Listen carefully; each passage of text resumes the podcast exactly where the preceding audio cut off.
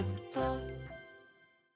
はい、月曜日です。熊崎さん、よろしくお願いします。歌丸さん、今週もどうぞよろしくお願いします。はい、えー、と、この間もね、あの、はいお伝えいただきましたけど、第3子がね、はいお生まれになっ5て、月18日に第3子誕生いたしました。母子ともに健康で、そうですね、すくすくとそこが一番良かったかなと思います。うん今、もうお家に、じゃあ皆さん、お母様も。そうですね、もう帰ってきて、うん、奥さん戻ってきて。戻ってきてっていうことはさ、うちに、その、もちろんね、その、親御さんがお手伝いにとかね、来てくださる時もあるでしょうけども、基本的には、えー熊崎君と奥さんと、で、子供3人と、はい。えっ、と、ワンちゃん。犬一匹、感謝ですのね、あの服を着るかもしれないというワンちゃん。4歳のトイプードル、一番上4が歳。犬で、4歳一番年上。その後、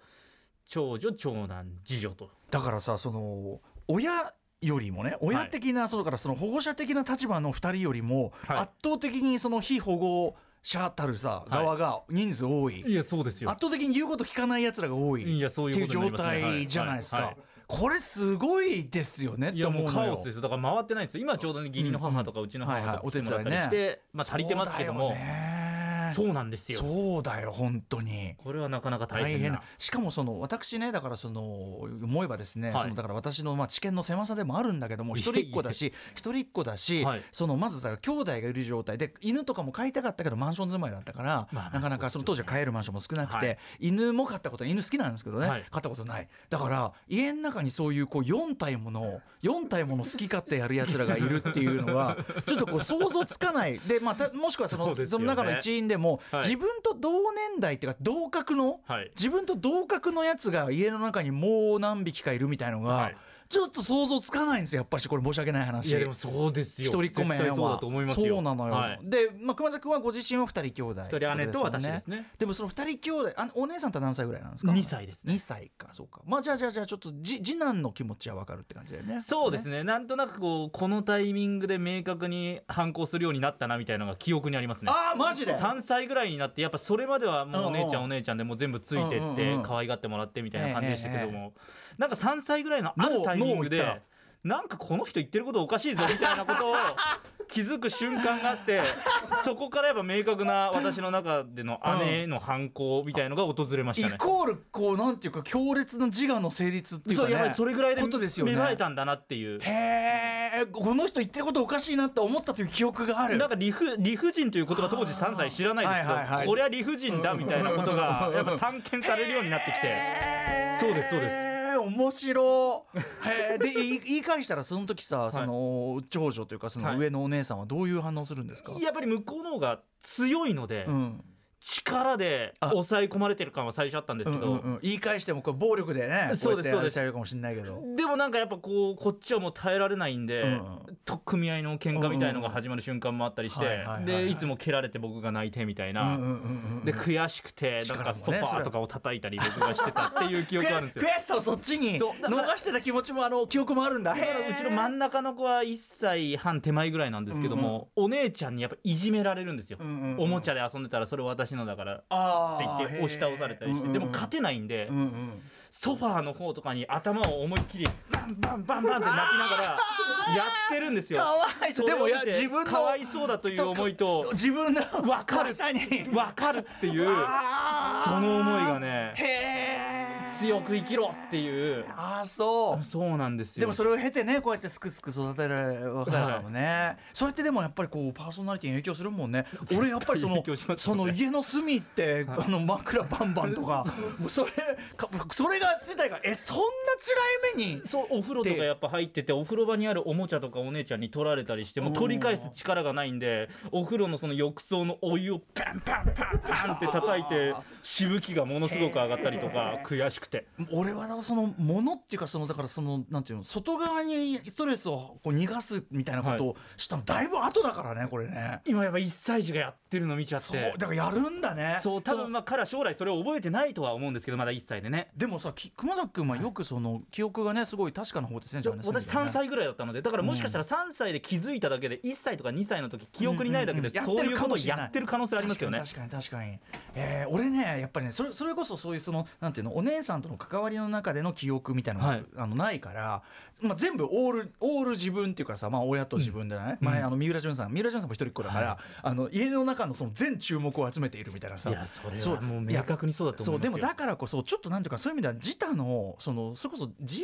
我が育つのが遅いかどうか分かんないけどなんかあんまりその記憶ってここがなんとかでここがなんとかでってずずっと一続きの俺だから、はいはい。もうこう54に至るまでずっと一続きの俺ビジョンで来てる感じだからなんかあんまりこうあのやっぱ記憶がね定かじゃないゃ定かじゃない。うんうんえあれって先週のことだっけ？それとも10歳の時のことだっけ？全然ある、うん、そう。幅が幅が。あのそれこそ感じたこと例えばその同じ映画とか全然見るわけだから、はい。はい。えあのこの映画を見てこう感じたのは10歳のことなのか。50代入ってからのことなのかみたいな。そんなに区別がないんですよ。だから、はいはい。あのよく覚えてんなってまずすごい思っちゃう。ね。やっぱなんか兄弟がいてそれ以前以降とかなんか多分その相手感覚で覚えてるっていうのはあるでしょうね。そうだよね、はい。関係性で覚えるからね、い、やそれはだからすごくなんていうかな。兄弟がいることのある意味のはい。豊かな面だと思いますし、い、やでも俺はそのく悔しくてやり場もない怒りをもも クッションにバンバンは嫌だわ本当にかわいそうなんですよ。れいくつでやろうとしたくないわそんなこと。しかも自分が最初に遊んでたブロックとかを、うん。後からそれ私のだからって言って取られてるんですよ。あーうんそそのでもその理不尽な振る舞いを見て親としてはで親としてはそれダメだって、その上の方を注意するんですけど、やっぱもう上も上でもうもうこれ私のだみたいな認識があるんで、で上は多分ずっと一人で最初一人っ子スタートなので、そうどっちかというと俺の中に僕に近いんだよ僕の中でその同世代の似たような同格のやつが入ってきて、はあとなんじゃお前はっていう紛れもなく2年以上はこれ私だけのものでやってきたのに、うんいきなりその新人がやってきてそのブロックを使ってたらやっぱ感覚としてはこれ私のものってなるんこれねだろうなっていう。長女に限らずかもしれない。私の奥さんは次女でその下に弟さんがいらっしゃるんだけど、やっぱり弟さん最初にうちに来た時になんだと？そのあの突然その注目が完全に移ったっていうのをわかるんですか？やっぱ分かってとにかくもう最初はもう今ものすごいその溺愛してるぐらい好きなんだけど弟さん最初はとにかくもうこいつを排除する。こいつを家から排除するっていう方向にやっぱ行ったっていうねあ聞きますから。そうですか。だからやっぱあるあるはだからそのあるんじゃない？それ。しかもオタクの場合それってあのワンちゃんも含むですもんね。ワンちゃんがこれまさにポイントになってきてましてワンちゃん子供さんにもいるとどうしても子供子供泣いたりしたりとかするのでそっち行っちゃって一番一番聞き分けがあるのにワンちゃんだもんね。いや静かに本当にずっと寝てたりとか、うん穏やかに生活してるんですけども。んならさこっち側の気持ちを忖度してこうね気遣った行動までしてくれさえする。だからこそやっぱり心のケア大事で私はもうだから帰った時に一番最初抱っこするのは誰かワンちゃんってもう決めてるんですよ。それはそのワンちゃんが最初に抱っこしないと、はい。気づくっていうかそのあ最初じゃないってなっちゃう。拗ねちゃうんですよマジで？あの本当に明確に拗ねるんですようんうんうん。ねいつも大体決まってるエリアで生息してるんですけれども、あれいないっていう瞬間があって、うんうん。そこやっぱワンちゃんに注目してないうんうんうんうん。でそっちにピント合ってないのでがないけど、うん。ふとした瞬間いないっていなるとトイレの方の四隅の方で 小さくなっていじけてるんですよ。そう。ごめんと思ってああそう。でちょっと別に体調とか何の問題もないのに ブルブル震えちゃったりとか。ああそう。だからもうかわいそうでやっぱりこの子最初お前が一番最初だ君が一番最初だっていうのを抱っこしてはい、分かってもらってうん、その上で子供の世話をすると。か。ワンちゃんワンちゃんで次から次へとなんか増えてきやがって、はいあいつらしかもなんか要するに注目がさっき言ったはい。映ったっていう感じも敏感に察知してねきっとね。一人目の時はやっぱ反抗期というか、うんそれこそねそのちゃんとした所定のトイレじゃないところにしちゃったりとかっていうのがあったんですけど、反抗期なんだ。2人目3人目は慣れたのか、うんうんうん。そういう行動一切なくなったんですよね。面白いね、はい。犬も当然そこでねワンちゃんも学習してたし、うん。だ4人4人お子たちを抱えて。ねえ。いやでも面白いです。だからその僕はそそういうこうなんていうかなあの知見がないから話聞くだけで興味深くは思いますよ。ただそのあの渦中に行きたいかはまた別として。そうですね。うん。特にその枕バンバンはそうかそういうもんか。かわいそうなんですよ。いやそうだよもうね。そりゃ本当明確に泣きながらこう頭バンバンバンってやってるんですよ柔らかい枕にね 向かって最高で「おいおい!」って言って私 「おいしかしおい!」って言って抱っこしましたけど 笑っちゃいけない本人本人にとっちゃ大事だもんね。相当悔しいんですよねね。そうだよな、いやいやすくすくね。あの育っていってほしいもんでございます。こうやってねあのその関係性が変化したりするのを見るのもまたね、はい。楽しいといったところでしょうからね。ありがとうございます。はい。熊崎家の話から始まりましたけども。はい、えーちょっと週末ですねまあ我々あの私ライムスターというグループまもなくあニューアルバムリリースに向けていろんな動きをやる中ですね。あのちょっとヒップホップ業界もちょっとした動きがあったりとかね、い、ろいろお話してあと今週来週か来週の日曜日にいよいよあのアトロック映画祭もうチケット完売しているんですが、はいえーちょっとそこに向けてお話なんかもしたいと思いますんで始めたいと思います。アフターシックスジャンクション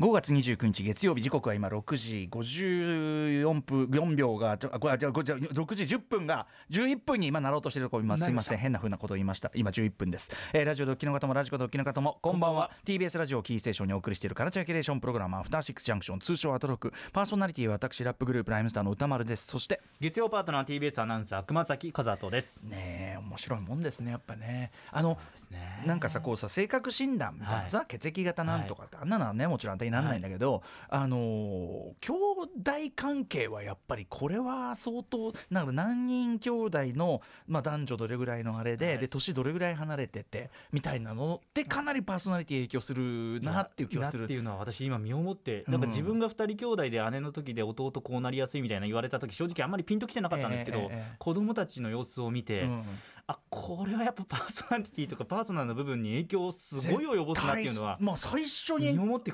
れる人間関係だから,、ね。はいだその意味ではよくねその僕保育園こう初めてだから他者にガッとこう触れたのは、はい。同世代の子たちに触れたのは保育園なんだけど、はい。その時ってやっぱり結構その一人っ子はわがまま説みたいなものがすごい強くってでもうさ保育士さんとかがそうそういうことを言ってんのももう耳に入るしこっちも意味要するにファッキンジャパニーズぐらい分かるよバカ野郎じゃないけどあの全然分かるのよその大人が話してるどういうことが。そんなこと言われてるのを一人っ子の歌丸さん把握してたんです全か然把握してるわそれあるそれはちょっと何とも言えないですそねの一人っ子だからわがまま説それ結構小学校ぐらい入るまでは全然そういうことを平然とその教師側とか保護保育士さん側がおっしゃる。まあもちろんそれ経験則でおっしゃってる部分もあるんでしょうがでも僕としてはだからそのそもそもそのだから他者と接するのが初めてだから、はい。わがままもクソもその、まあ、一から学んでる状態ではあるんだけどどっちかっていうとやっぱりあのなんていうのもう知らない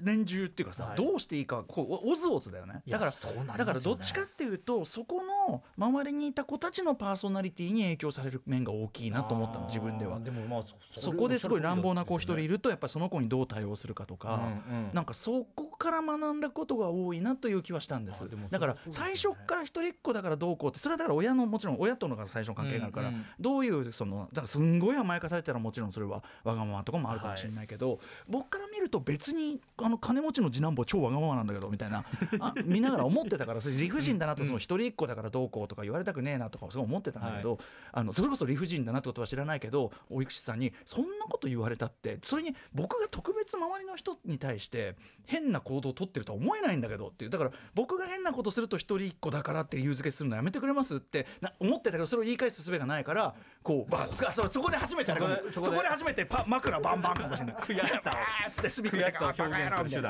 いややんないけど別に。そうそう。だからそれはすごい今聞いてて思いましたね。やっぱね。やっぱ子供なりにその理不尽を感じる瞬間があってそれをこうなんていうの理路整然とは返せないから、、はい。ろんなこう発散の仕方をしてるんでしょうねきっとねというね。そうですね。だでやっぱ親の言ってることとか思ってるよりみんな分かってるってみ皆さんが自分の記憶たどれば分かると思うけど結構分かってっかんねと。だからいやそう言いますよねそうそうそうそうだからその,、うん。あのその言葉は知らなくても何の話をどういうニュアンスでしてるかは分かるみたいな俺の話だな、うんうんで一人っ子って聞こえたああだからそのなんかそのあで兄弟がいるいないこの比較であ俺は確かに兄弟いない、うんうん。で、まあ、わがままわがままぐらい分かりますから。なんかなんだなんだみたいな。おいおいなんだ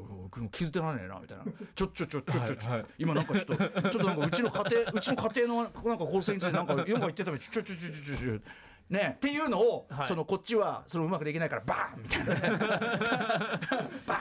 っぱ表現するしかない。私全く子供の時から暴力性はな全くないんで、はい。多分そういうことじゃなくなんかでねなんかでも何か別の手段で。うーん。たもしくはそのずっと思ってたけど大人になるまで言えなかったみたいなのがあるかもしいれないやですよね。ーそうですよね。いや本当そうだとい思います。やいやだからなんか皆さんね周りにお子さんまあだからそれぞれの立場のそれぞれの育ち方ありますから、それぞれ学びようってありますんであんまりねそういうこ家族家族構成でうんぬん言われたくないって誰にとったってそうですからそれはね。おっしゃる通りだと思います、私あのいわゆるこう今もそれも主語だと思います。鍵っ子っていうのでありましたんでねあの鍵っ子しょうがないですよね。親共働きですから、はい、であの夕方こう帰ってると、はい、当時のやっぱり千駄木なんかだとねうるせえじじいがなんかこのまだ千駄木小のやつがこんな時間に遊遊んで帰って遊んでじゃねえよこの野郎みたいな。あったんですね、うん、とかさ一人っ子でなんか親御さんがなんとか働いてかわいそうねかなんか。はあっつって。かわいそうくねえよお前。これから太陽におるの再放送見放題最高だもんでそのやっぱねそのかわいそうねのニュアンスに僕はその母が働いていることに対する非難のニュアンスを感じてた子供ながらに。いやなんかそのでもなんかそうですよね。うん、はっていうそのなんかうちのそのやり方みたいなものにあんたケチつける筋あるってっていう言葉を子供なりの気持ちで思ってました。うん、うん、だからそれが子供の気持ちが口こうやってこう言語化されるとうるせえししみたいになってこう逃げるみたいなね。いやでもね人の家族を、ね、そういうことですよ。当時の当時の昭和50年代の仙台はまだそういう雰囲気がありましたね。今の千駄木はそんな今の千駄木はもう保坂さんがもう治安を守ってますんでね。ええ保坂さんがもう治安とディレクター、えー、噂ネットワークをね支配。街角の街角ウォッチャー千駄木のこと何でも知ってますから。すごいです。もう16分になっちゃった。あのでそうです。何の話しようとしてたかというと。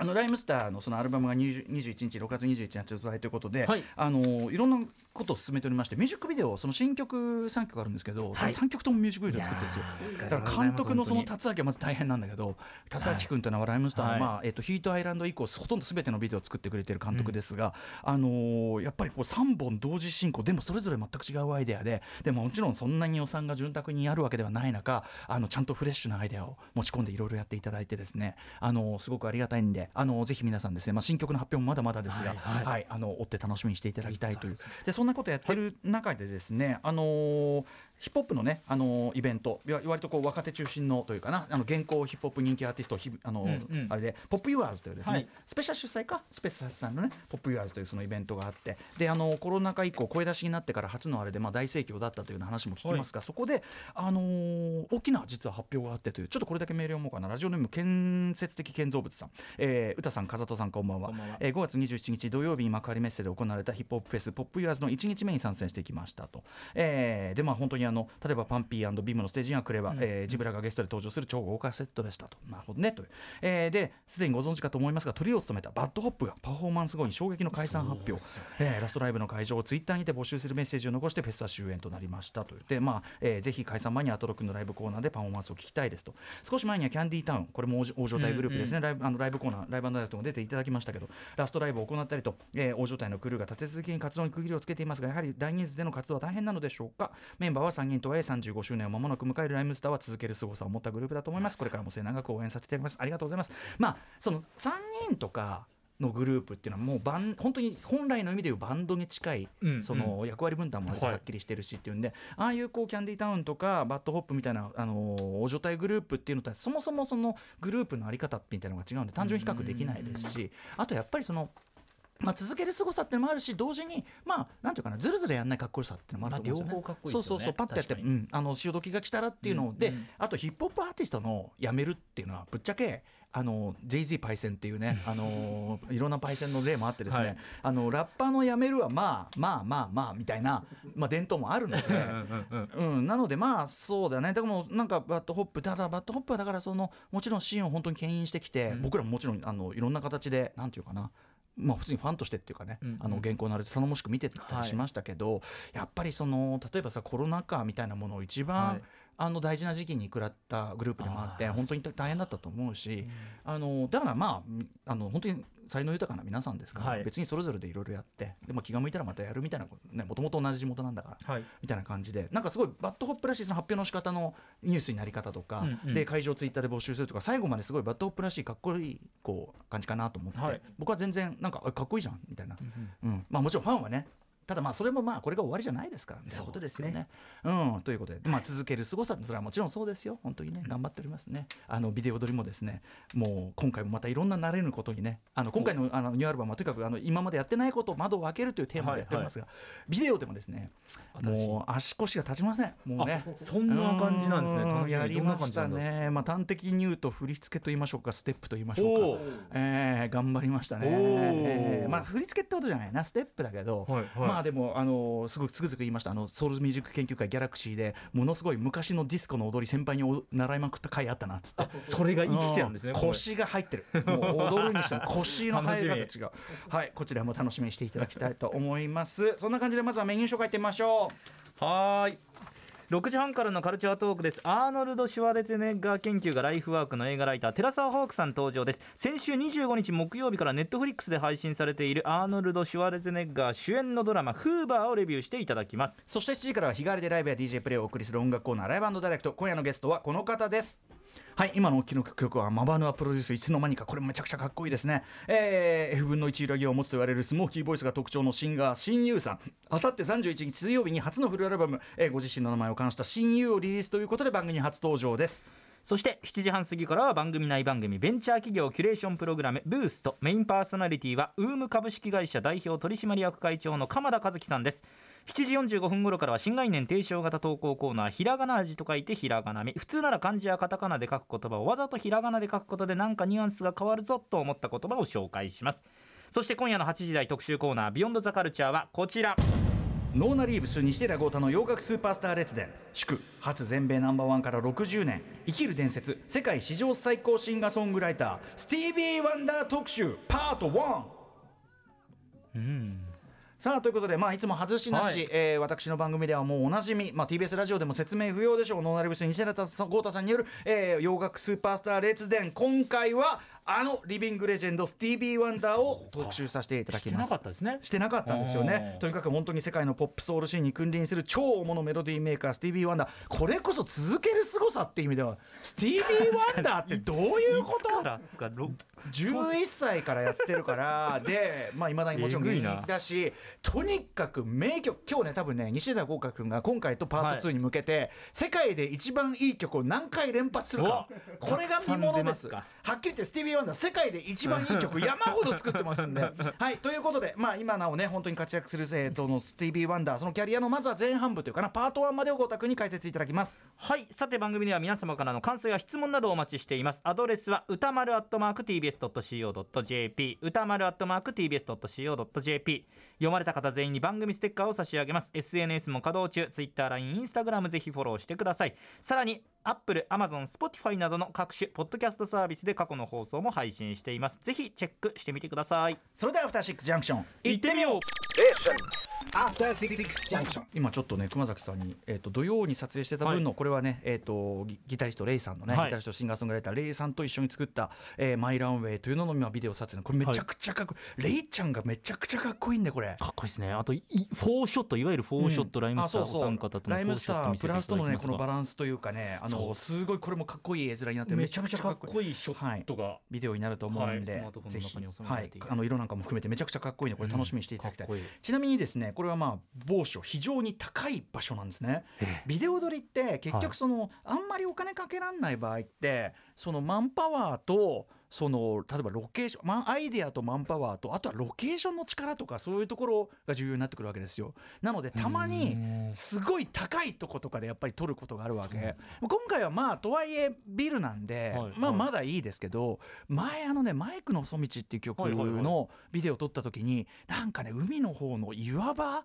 でなんかすごい高い岩場で でなんかもう波打ちのあれだからなんか藻とかが生えててツルッツルなんよ。でそのツルッツルの上とかに登ってんでちゃんとスックと立ってやんなきゃ身振り手振りやってやんなきゃいけなくて、ね。あれとかマジ本当にえ何の保証何の保証もねえみたいな